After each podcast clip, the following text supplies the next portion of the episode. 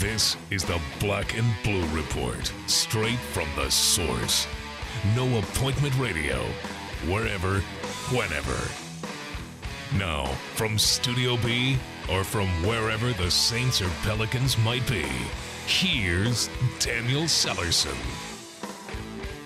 What's going on? Welcome into the Thursday edition of the Black and Blue Report. We made it. Pelican season in the books after yesterday. I'm Daniel Salarson filling in for Sean Kelly. Hope this Thursday finds you well. Of course, a little rainy here in the Crescent City. It's been rainy all week, but still glad to have you part of our show today. We got a good show for you as we're going to kind of wrap up the season, put a bow on it with Jim Eichenhofer from Pelicans.com. We'll also start our NFL draft preview today, and what a day to do so, with the NFL announcing a trade today between the Titans and the Rams, as the Titans did have the number one pick. Now that goes to the Rams.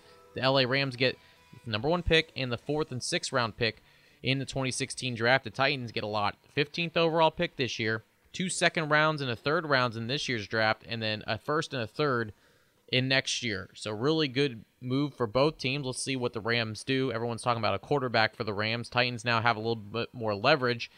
And since we were supposed to talk Titans today, we're still going to talk Titans, even though the Rams now have the number one pick.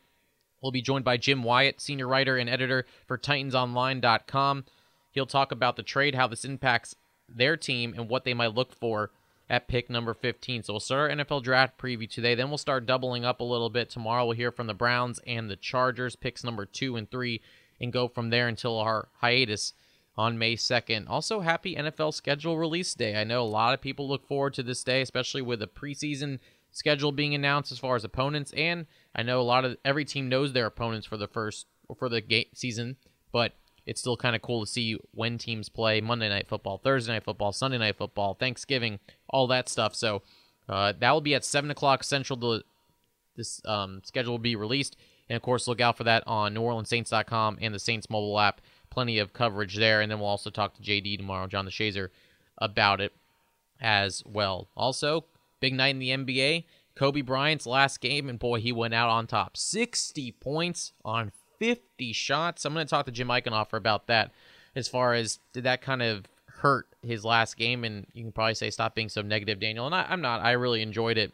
It was pretty cool, 60 points, but I was also a little bitter because Anthony Davis originally had the most points in a game this season at 59, and now Kobe has it with 60. Nonetheless, a really cool moment there at the Staples Center yesterday, and also the Warriors getting the the record, 73 wins in the season. Pretty unbelievable, and they did it in big fashion over the Memphis Grizzlies. Steph Curry, 400 three-pointers. It was a great night around the NBA. Celtics coming back and beating the Heat, allowing just 5 points in the third quarter. And now everything's set. Western Conference and Eastern Conference playoffs are ready to go, and we look forward to that starting on Saturday. Oh, by the way, with the Kobe thing, Kobe's last visit to the Crescent City was on Saturday. There's a really cool video on Facebook and Pelicans.com. It's a panoramic 360 kind of view of Kobe coming out for the last time in the Big Easy, so make sure you check that out. It's all over Pelicans.com, Facebook, Instagram, all that cool stuff, so make sure you check that out as well. We'll hear from Alvin Gentry on the Alvin Gentry Show tonight. I'll have more details on that in our 4th segment, but also he'll have a press conference at 11 o'clock this morning, and you can hear that or watch it on Pelicans.com in the Pelicans mobile app. All right, we have a lot to get to, so we'll take a break. We'll go Jim Eichenhofer next, and then Jim Wyatt in our 3rd segment. Stay with us on the Thursday edition of the Black and Blue Report.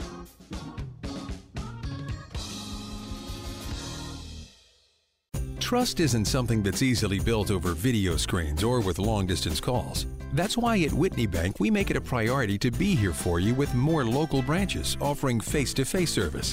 Whitney customers leave with more than a transaction receipt in hand. We listen to your goals and have what it takes to help you achieve them. Drop by today and ask about our new relationship checking packages with built-in personal identity security features. Whitney Bank, here today, here when you need us, here to build a future with you. New Orleans 2016. One night, one band. New Orleans, they're back. Guns and Roses, live for one night only. July 31st, Mercedes-Benz Superdome. Get access to preferred tickets with your city card. Buy tickets at livenation.com. Josh Groban.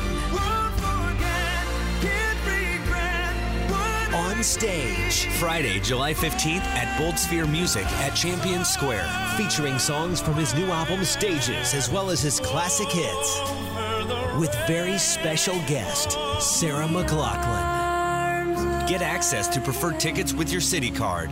Tickets are on sale now at Ticketmaster.com or by phone at 1-800-745-3000.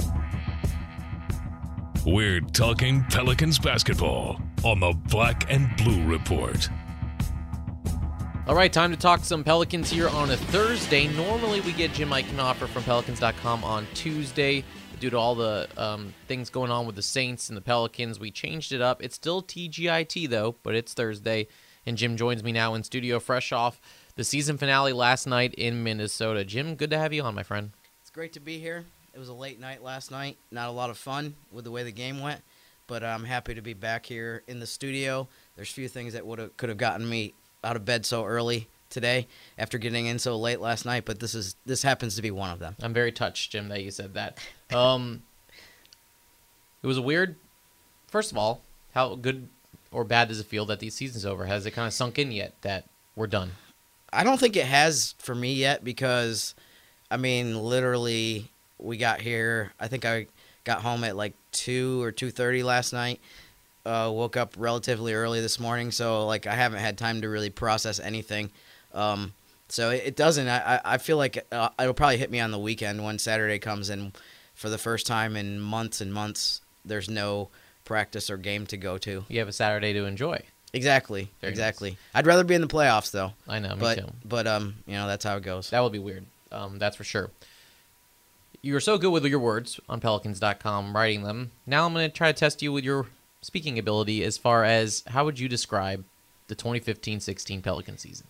Well, you know, first of all, before I get into this, I wanted to say I do think, not to be a shill here, but I do think people should listen to yesterday's Black and Blue Report. I listened to it last night, and I thought those guys did a great job of summarizing the whole season. I'm not sure really how much I can add to what they said that won't be repeating what they said.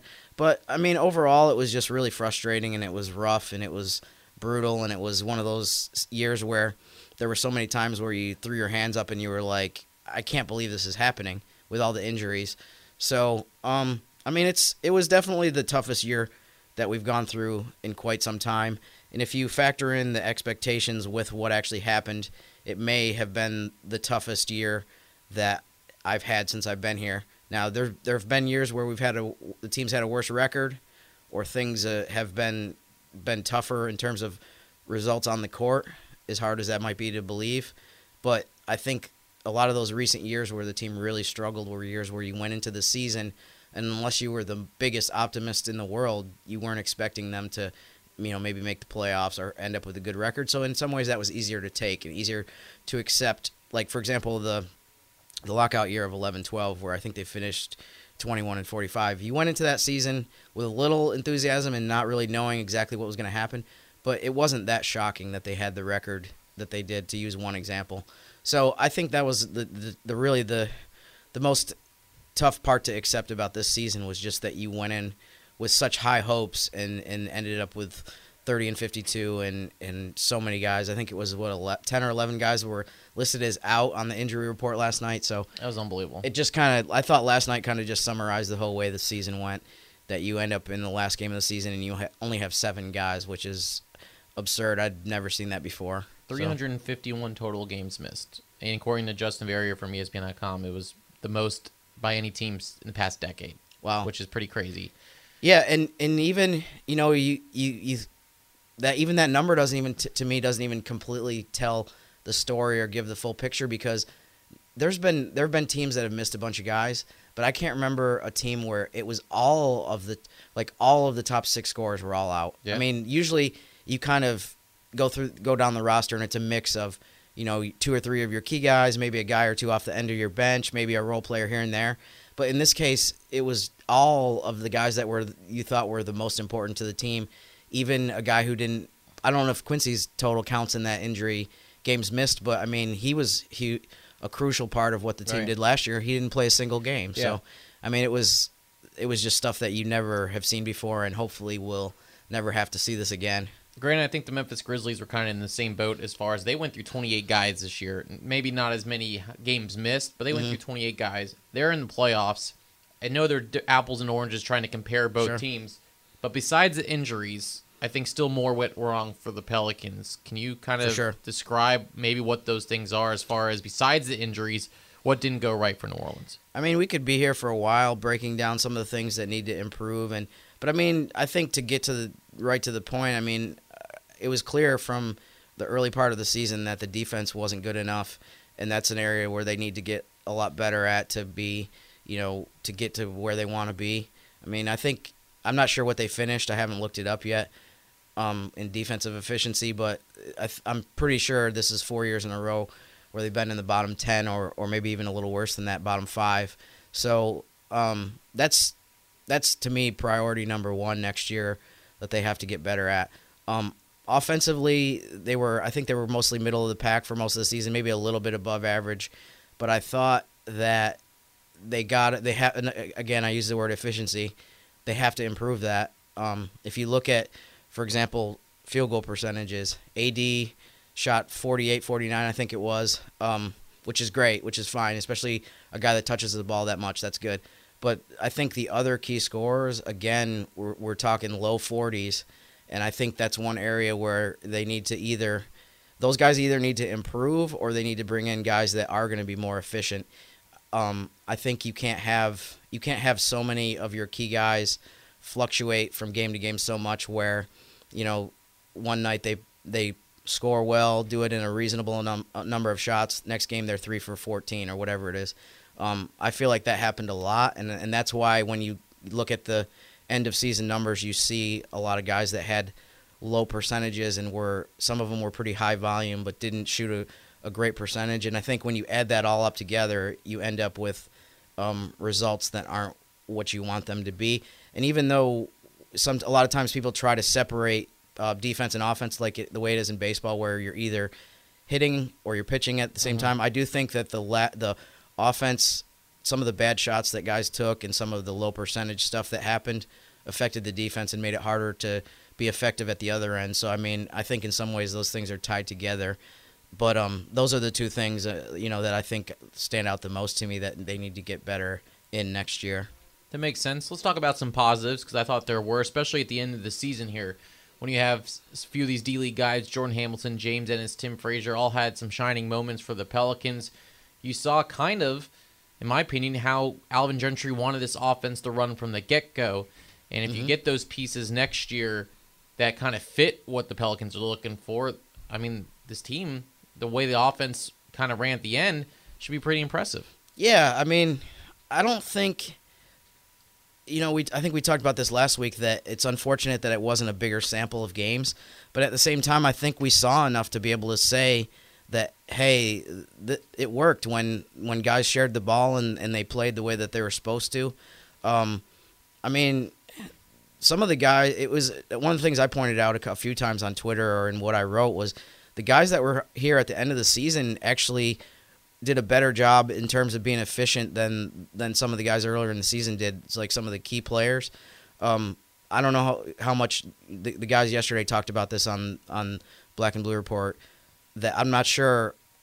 You have to put some stock into it, what they did at the end of the season. I'm not sure, it's unclear how much you can put totally into it. But at the same time, I mean, Tim Frazier was great. I think he ended up shooting high 40s. James Ennis almost shot 50% on threes, which I think it was maybe 9 or 10 games that he played. Those two guys just did a lot of good stuff, and even though it wasn't, you know, 50, 60, 70 games, it was amazing to me that when you're so far down the list in terms of on paper where you are on the roster with guys that you pulled out of the D League, the results that they got at the end of the season I thought was really impressive. Now there's something to look forward to in the summer as far as, one, you're going to have draft picks now, first and second round, which would be good. Plus the summer league team, if you're bringing back the Fraziers, the James Ennis, plus these draft picks, there's going to be something to look out for in Las Vegas in July. Yeah, I mean, I think this could be the summer league that I look forward to the most. I've been going there for quite a while now, and, I mean, the year that that New Orleans drafted Anthony Davis and Austin Rivers was one that we really looked forward to. AD ended up getting called up, or whatever the word you want to use, to the Olympic team last minute, so he didn't play Summer League that year. But so I mean, this group though, having maybe the sixth pick in the draft, or maybe higher than that, definitely a lottery pick, obviously. Having the two guys that you mentioned maybe on the Summer League team, as well as Bryce, DeJon Jones, I mean, it could be a really compelling Summer League team to watch, which I look forward to. Last year's team was fun to watch because it seemed like they immediately adapted to Alvin Gentry's system. They ran the ball. They pushed it a lot, and it was really interesting. Unfortunately, Bryce was really the only guy that ended up being on a part of the team, so ultimately it didn't really yield a lot, but other than Bryce, who I think is important. But I think this year could be something where it kind of carries over a lot more to the following season than we've seen in quite some time. No doubt about that. All right, so good stuff with the Pelicans, and, of course, more from Jim here on Pelicans.com, the Pelicans mobile app, throughout the offseason. But I do want to talk about the NBA a little bit, since we're only going to have you for a few more times on the Black and Blue Report. Last night, a big night around the NBA. Not only one, maybe the third or fourth, was the Celtics coming back from 22 down, only allowing 5 points to Miami in third quarter, beating them, and end up keeping the same seed as if they would have lost. Then you have the Warriors, 73, and Kobe with 60 points. I'll get to Kobe in a second, but, Jim, let's say we didn't have a game last night. You could choose... That would have been nice. Yeah. Under the circumstances, but yeah. To either watch or attend, if you could choose one of the two, the Warriors 73 wins or Kobe's last game ever, which one would you have chosen? You know, it was funny because... Let's say before you would have known Kobe would have had 60. That's exactly what I was going to kind of refer to, was before those games were played, I was adamant that the Golden State one was the game that I would rather go to, because I feel like... a lot of times we never really remember the last regular season game that any superstar player has played. I mean, I bet you if you went to the average fan or even somebody who's really into the NBA and picked out one of the top 50 players of all time, or 20 even, and said, hey, what did he do in his last regular season game? You'd be like, I have no idea. I don't remember. Yeah. It's just not something that really ever stands the test of time. So I said Warriors. I said I'd rather watch Warriors because I felt like them getting 73 is going to be something that people remember for a long time. And let's be honest, I mean, the chances of that record being broken, it was amazing to see the Bulls 72 get broken by someone, because I didn't think that was going to happen. And even as of a week or two ago, when the Warriors lost something like 2 out of 3, I was like, oh boy. It's one of those things where you can't lose 2 or 3 games in a row, or all of a sudden your margin is so small. But so, I mean, that was basically the way I leaned, was I was leaning towards Warriors, but the part that I didn't say was in tweets or whatever was, wait, but if Kobe ends up having a huge, massive game, then, you know, of course I would change that opinion a little bit, because when I say no one remembers a great player's last game, that doesn't apply here. Obviously, he had 60 points, and it was like beyond, like, to me, if he had 40, people would have been saying, oh, it was amazing. Best game he had all season was his very last game. That's great. That's incredible. But for him to have 60, it kind of just puts it in a different echelon, a different category. So I kind of take back some of what I said about the Warriors being the game. I mean, I still would have liked to watch the Warriors. We couldn't because we were flying back from Minnesota. But yeah, to hear, I didn't see it at all, but to hear after the fact of what he did, I mean, it's just incredible, and definitely changed my perspective a little bit on which game I wanted to watch. Yeah, I agree with you in there a little bit. I still think the Warriors one was more fascinating to see to me. And one, I think a lot of it, too, with Kobe is with the other guys retiring, you probably didn't know that they were retiring until after the season. So you might not have known that it was Michael Jordan's last game, or I don't remember Allen Iverson's, all those guys. Right, exactly. That's another thing. One, Kobe's last visit here to New Orleans was a few days ago. Man, season's been...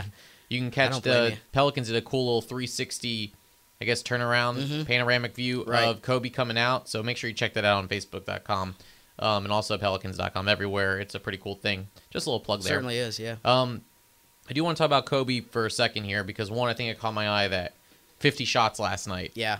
That's a lot. And two, does it make you angry? Only from this standpoint as a Pelicans fan, and I only realized this that Will McLaren, our PR guy, brought it up. then now Kobe has the most points scored in a game this season, not Anthony Davis at 59. That's funny. A couple people actually, I saw this on, a couple people sent stuff to either to me or at me on Twitter with things that I had said from when he had the 59-point game. I tweeted something like, most points anyone scored this season. So, yeah. Of course, last night at like 1 a.m. or whatever it was, there were a few people that sent me that tweet saying like LOL or whatever. And because, I mean, honestly, that thought didn't even occur to me until a few people mentioned it that, oh, by the way, that Kobe ended up being the guy that scored the most points this season. So, yeah, it's kind of funny. I mean, I know he did it in 50 shots, and how many did AD take, 20-something or 30, maybe low 30s, I want to say. So it was a little different. Does that hurt it a little bit as far as the 60? He shot 22 of 50, which is still 44%, not bad. But the way you can just tell they kept feeding him. And I get it. You want to put on a show with Kobe, but did it any way deter what he did? I need to defer to you and other people who – because I saw a few highlights. I haven't had time to really see like a good breakdown of what kind of shots he took. Did he take terrible shots? Did he take – was he like triple teamed with a lot of the shots that he took? From what I heard, though, it was a lot of Kobe jacking up a lot of shots, and they are literally just. Kobe said at postgame, he goes, for 20 years, people are saying I need to pass the ball a lot more, and now in the last game, they're telling me don't pass the ball. Right. I'm sure some of them were good shots. I didn't see all of them because I was like you. Mm-hmm. I just kind of wanted to turn it off basketball for a little bit and go to sleep. Yeah. But I think some of his shots were just ridiculous, which I get. Again, but I didn't know from NBA fans' perspective is some people are like, all right, 50 shots, come on. But it's entertainment also, and I think people wanted to see a show from Kobe in his last game. It probably would have been better than him going 2 for 7 and only playing 15 minutes and something like that. So. I think over time, as time goes on, people will forget more and more every year that he took 50 shots, and they'll remember more that he had 60. Right. But I would say points, but I would say short-term that, I mean, it does take a little bit of the luster off of it because I thought someone said that was the most shots ever taken in a game in NBA history, or at least since they've been tracking field goal attempts. Yeah, I think I also heard like the last 50 years. So someone said since 1984, which I think that might have been like when Basketball Reference starts its tracking of attempts or whatever it is. I'm not really sure. But either way, it's one of the games in NBA history where someone took the most shots ever. I don't think when Will Chamberlain scored 100 points, did he even take 50 shots in that game? Probably not. So it's kind of funny how, it wasn't exactly a masterpiece of efficiency. I keep using that word. Mm-hmm. So, yeah, I think it probably does take a little bit of shine off of it. But, as time goes on, I don't think anyone's going to remember that he took 50 shots. I'm sure people are going to be like, Daniel, stop being so cynical. Enjoy that it was Kobe's last game or whatever and just get over it. And I'm not mad about it. I was just like, 50 shots. That's a lot of shots. Right. It's a lot of shots, it's for a lot sure. Of shots. All right, before I let you go here, the NBA playoffs start on Saturday. We kind of got the first round schedule already. It was kind of chaotic last night because I was tracking the scores and all that for Pelicans at the half and Pelicans OT, and the East 3 through 6 was kind of nuts, even though Miami blew a lead over the Celtics. Kind of everything stayed pretty much the same. The Hawks had a chance to jump to the 3, but they lose to a Wizards team that was resting a bunch of guys. In the West, the Rockets got in. I think in this first round, though, Jim, and just in my opinion, I want to hear yours, that I'm more excited about the Eastern Conference first-round matchups and maybe more Western Conference once the second round starts, when you could see 1 through 4, Golden State, San Antonio, Oklahoma City, and the Clippers play each other. But in the East, though, Atlanta-Boston's a really good matchup. Mm-hmm. Even Cleveland-Detroit at 1 through 8 could be pretty interesting. Charlotte-Miami, and then you have Toronto-Indiana. I just think those... It's going to be a pretty exciting first round, but I think I'm more excited for the East. It's funny how it's flipped, because I remember a few years ago, people were always saying, I don't even bother, like people that work here or whatever, people are saying, I don't even bother to watch the East first round because it's painful to watch and it's one-sided and there's only 2 or 3 teams that are really good and everybody else is kind of struggling, especially when you had so many teams from the East in the recent past. They had losing records that still made the playoffs, which never happens in the West. And even this year, I think the 8 seed finished 500, maybe or right above 500. In the West? Yeah, in the West. Yeah, you said 41. Yeah. So, yeah, it's funny. It definitely does show some of the change that's happened in the competitiveness. I know that was a big story that everyone talked about all season this year, was that the East has gotten better. And, I mean, I guess you could say I think the top of the West is still better than the East because you have probably the 2 best teams in the league are Golden State and San Antonio. But there has been a change in the depth of the West. I think there's been many seasons recently where there's been 6 or 7 legit, really good teams in the West, where this year it's a pretty big drop-off after 4, even though I think Portland and the Clippers will be a good series because right. Portland might be dangerous with the 2 guards they have. So, but yeah, I agree 100%. I'm looking forward to the first round in the East a lot more than the West, I think. There's also more good stories in the East, I think, in terms of, you know, the Hornets made the playoffs this year. You know, they came out of nowhere. Mm-hmm. Didn't think they would be that good this year. I don't think anyone really did. So, yeah, and is Cleveland vulnerable? I think that's a story that everyone's been talking about, especially for the last couple months. So, yeah, there's a lot of interesting things going on in the East and a lot of reasons to watch. Whereas the West, there's probably 2 or 3 series that honestly, I'm not really that excited to watch. Mavericks doesn't move the needle. I don't think Golden State, Houston is not going to move the needle that much because I think it's not going to go that well. You mean Spurs-Grizzlies? Spurs-Grizzlies, yeah. But and Mavericks-Thunder. Mavericks-Thunder, I don't think really. So basically the Blazers-Clippers will be the most intriguing one. Yeah. But then the second round, even the East, now the fact that the Heat got the 3 seed, now it's a chance to see Miami potentially against Cleveland in a Eastern Conference Finals matchup instead of a second-round matchup. So I think you get the best of both worlds if Miami advances that far. Hell, even Cleveland, you just never know with a playoff. So nonetheless, Saturday should be a lot of fun. A game start around noon o'clock. For sure. Not noon o'clock. I need some sleep. Yeah, you can tell it's been a long season. It has been. And Jim's been there every step of the way on Pelicans.com, Pelicans mobile app, and, of course, here on the Black and Blue Report. Jim, we'll have one more visit with you next week. We'll talk a little bit more about the playoffs and maybe what fans can look ahead to for the Pelicans so far in the offseason. But until then, enjoy the playoffs, my friend. Enjoy a little bit of time just to kind of take a deep breath. We're here. I'll try to do that. I'm looking forward to having 2 days off in a row. That doesn't happen very often, as you know, because both of us do every single game, work every single game. I mean, there's not many opportunities during the season where we don't play every other day or back-to-backs or blah, blah, blah. So to get a full weekend off is definitely something really I'm looking forward to, and I'm hoping that I don't just sleep the whole weekend because I'm so tired. I hope to actually get something out of it. So, fans, tell us what we need to do. What are weekends like? Because I don't know. It's been since October that I've had a weekend. So let me know what it's like. What normal people do on a Saturday and Sunday, Friday night. Let me know. You know what's funny is along the similar lines. Like, you know, a lot of our friends work here, so we have so many friends that have the similar schedule, maybe not exactly the same night, maybe not as tough as ours. But I do feel like there's some element to doing this job or doing this schedule where you're busy for 7 months and you never have weekends off, and people that you're friends with that don't work here, that don't work in sports, are always asking to do stuff, and you're always like, no, I can't do this because I have a game.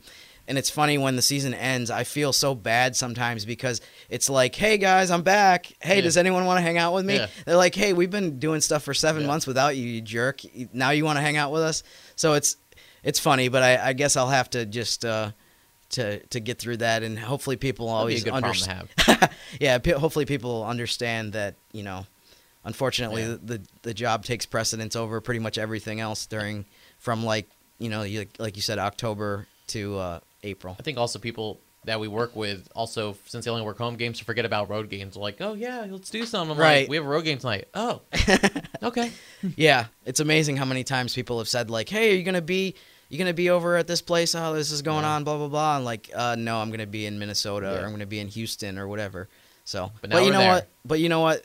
At the same time, I hate to even complain about that because the opportunities that we get and the stuff that we get to do is incredible and amazing, and something that you'll think about probably someday when we retire eventually. That was really cool to be able to get to do the stuff that we do. Yep. Really good stuff there, Jim. Appreciate all the stuff that you've done for us this season. And thanks to all the fans, of course, for all the interaction we've had, all the support with the Black and Blue Report as well. We're not going anywhere, though. We are going to take a break. When I got in this morning, I thought maybe I'd have a somewhat easy morning, but then the NFL news broke out about a trade with the Tennessee Titans at #1 pick. And, of course, we start our NFL draft preview today with the Titans at #1, but they're not #1. Nonetheless, we'll talk to Jim Wyatt from TitansOnline.com to talk about the trade in our draft preview that starts next on the Black and Blue Report.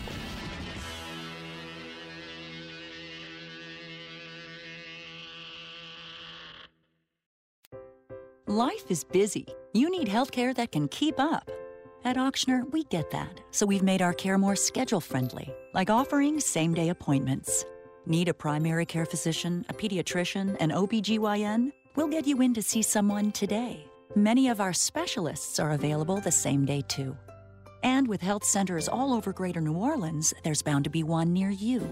Many are open late and on weekends for your urgent care needs. And if it's something serious, Ochsner has you covered with nationally ranked care for your most complex conditions. Want additional convenience? Now you can make appointments with many of our physicians on our website. And once you become an Ochsner patient, you'll be able to do even more online, like email your doctors, see test results, and refill your prescriptions, all with a simple click. Make an appointment today at Ochsner.org or call 866-OCHSNER. Ochsner. Healthcare with peace of mind. Trust isn't something that's easily built over video screens or with long-distance calls. That's why at Whitney Bank, we make it a priority to be here for you with more local branches offering face-to-face service. Whitney customers leave with more than a transaction receipt in hand. We listen to your goals and have what it takes to help you achieve them. Drop by today and ask about our new relationship checking packages with built-in personal identity security features. Whitney Bank. Here today, here when you need us. Here to build a future with you. Welcome back to the Black and Blue Report. Here's Daniel Sellerson. Welcome back to the show. Our NFL Draft Preview starts today with pick number 1, the Tennessee Titans, and what a great place to start, especially with the trade going down this morning. And joining me now to talk about it is Jim Wyatt, senior writer / editor for TitansOnline.com. Jim, what a start to the morning, huh? Thanks for joining us. Yeah, appreciate you having me. Yeah, it's been an interesting morning already. Certainly Titans made some big news this morning. All right, let's go over the trade real quick. Rams get the first pick overall and 4th and 6th round pick in this year's draft. Titans get a lot. They get the 15th overall pick this year, 2 second-round picks, a 3rd round pick this year, and a 1st and a 3rd in 2017. What were your initial thoughts on the move? Well, I mean, Titans are a huge haul. I mean, and now sitting in a great position. 6 picks in the top 76. Factor in the picks they already had. They've now got 15, 33, 43, 45, 64, 76 in this draft, and certainly a team that has plenty of holes to fill. So I think it was a very strong move by the team's new general manager, John Robinson. Sets them up well for next year as well when they get the Rams' 1st round pick and 3rd round pick, and in a position to have a lot of early picks next year as well. And for a team that's building around a young quarterback and a team that's trying to reshape the roster with a new general manager, have a ton of ammunition right now. Did you suspect that a trade might go down, not just right now, but maybe on trade day, that someone might throw enough Titans way to maybe move that number 1 pick? Yeah, I mean, I think it was always in play, and certainly, you know, it's nice to be in that number 1 spot, and nice to be able to work other teams, and nice to be able to sit back and look at your options. I felt like it was a possibility all along. I know John Robinson had made it very clear from the very beginning that he was open to trading this pick, and it was going to take the right, you know, offer to make it happen. And here we are 2 weeks before the draft. We got the right offer. Deal's done. All right, so now the Titans have the 15th pick in this year's draft. What position do you think they look at here? There's probably a lot of options on the table, but where do you think the Titans might go as far as position-wise with the 15th pick? Well, I mean, it depends on, obviously, 1 through 14, right. And I don't think you can rule out, you know, because of the ammunition they now have of moving up. I mean, you know, just yesterday, sitting at number 1, you had your option of any player. Now you're kind of at the mercy of some teams ahead of you, but you know, this team's done a heck of a lot of homework on a heck of a lot of prospects. Again, a lot of picks to work with. So if there's somebody they feel like they really want, you can strike and make another move, you know, with some of these picks that have been acquired. So a pretty good spot for the Titans, and, you know, need help at a lot of positions, obviously offensive line, wide receiver, help in the secondary, but a lot of picks to make some stuff happen. Do you feel like offense or defense will be the priority? Which one? Or do you think both of them have enough holes to fill that they could go either way at any of the picks? Yeah, I think both of them. I think you're talking value, and you know, depending on when that pick's made, you know, it could be 15, it could be sooner. Just don't know how things are going to play out and who's going to be lingering. You always have players that end up staying on the board longer than you think, and you know, it could be a position where if somebody starts to drop, Titans now have a chance to move up and get them. And so I guess it kind of, again, depends on who the picks in front of them. But, you know, definitely holes on both sides of football. I can't guarantee which side of the ball will be addressed first. But now Titans have a great, you know, in a great position to address all positions. Well, we were supposed to address the number one pick today, starting our draft preview. I guess now the Titans at number 15, but a nice perspective on the trade from Jim Wyatt, senior writer and editor for TitansOnline.com. Jim, I know you have a busy morning, so I'll let you go. I really appreciate the time, and we'll talk to you soon. Okay, appreciate it. All right, we'll wrap things up next on the Black and Blue Report.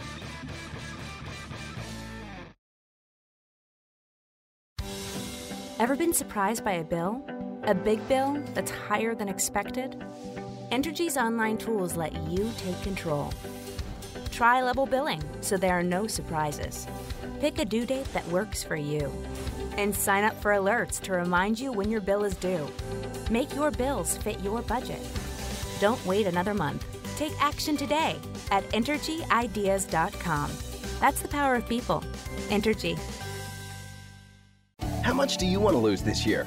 5, 10, 15 pounds? It's time to set your goal and go for it with the Smoothie King Change a Meal Challenge. Just change one meal a day with one of 20 delicious meal replacement smoothies, all under 400 calories per 20-ounce serving, and see how much you can lose. With flavors like pineapple mango, almond mocha, and more, it's easier than ever to reach for your goals. Take the Change a Meal Challenge, only at Smoothie King. Smoothies with a purpose. Weight loss is based on a low-calorie diet and exercise program. Consult your physician before beginning any diet program.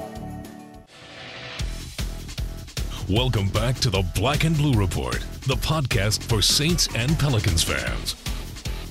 All right, great Thursday show. Big thanks to Jim Eichenhofer and Jim Wyatt for coming on. Jim was last second. Jim Wyatt, I should say, because of the trade breaking out.